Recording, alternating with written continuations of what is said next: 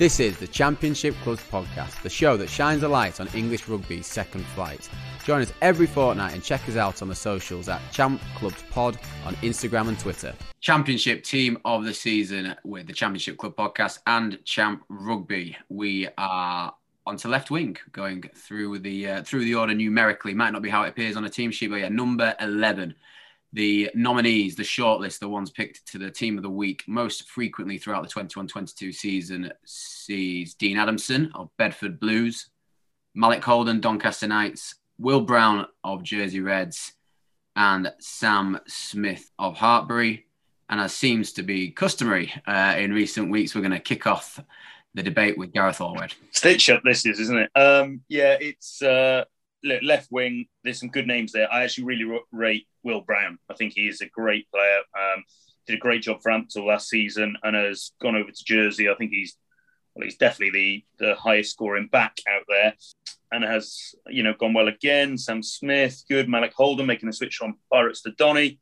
It's really difficult but to split them.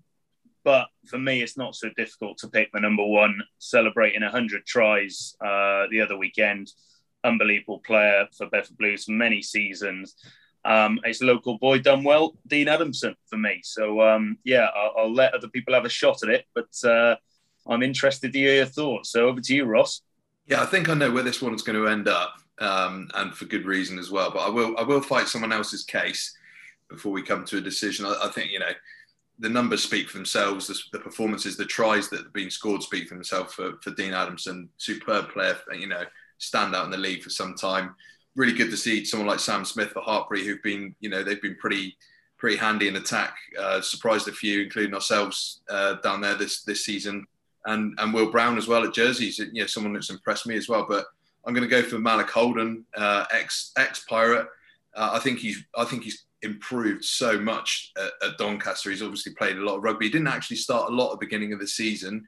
Uh, started to find his feet, but you know certainly in the games I've watched. Um, yeah, when he's played against us and the games that we've seen for clips from from them uh, when we've been analysing them, he's just yeah, he's, he's really brought his game on. He's he's aerially very very good, which is you know very important across the back three at the moment. We're seeing in how teams are playing and you know physical, quick, you know defends well as well. Very smart smart rugby brain. Um, and another player that would probably kill me if I didn't nominate him. So yeah, my, my vote goes to Malik Holden, but we'll see we'll see where we end up with this one. Gully.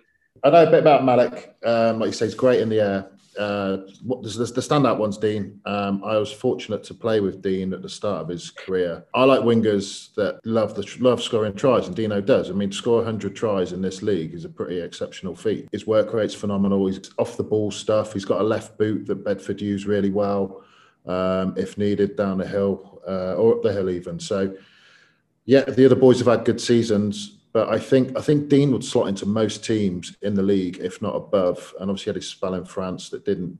Well, he, he came back early from that through COVID and whatever. So, and to come back to Bedford and just hit the ground running like he's never been away. I mean, he'll go down at Bedford as a as a true great there. Uh, and there's been some fantastic wingers at that club. Um, but yeah, Dino gets my vote, and I think it's well deserved after a, a period of, of sort, sort of injuries. Um, he, he, really struggled and he was pretty low at one point. So yeah, Dean, Dean gets my vote, not just because he's a mate, but because of his performances and his, his stats backing it up. So fair play to Dean, he gets my nod. Yeah, it's, it's, it's going to be Dean Adamson. I think um, I know someone will be able to back this up, but like obviously 100 tries. He's only played like 130 games, hasn't he, or something like that? Yeah, I think 135 or something like that. Yeah, that's an incredible try scoring record. Uh, great to hear the love from Malik Holden. I mean, the fact that he's in this conversation when, you know, Donny have got another left winger like Jack Spittle, who I appreciate has missed quite a bit through injury. But um, yeah, man, man, he scores some really nice tries. He got the end of a crossfield kick that won us the game. It wasn't the winning try, obviously. I believe McBride went the length for the win at Ealing. But prior to that, finished a really, really smart crossfield kick. He's just a, a of good tries. As you say, defensively sound, good in the air. But I think uh, just run into a player who's uh, been absolutely white hot all season. And uh, yeah, Dean Adamson straight into team of the season.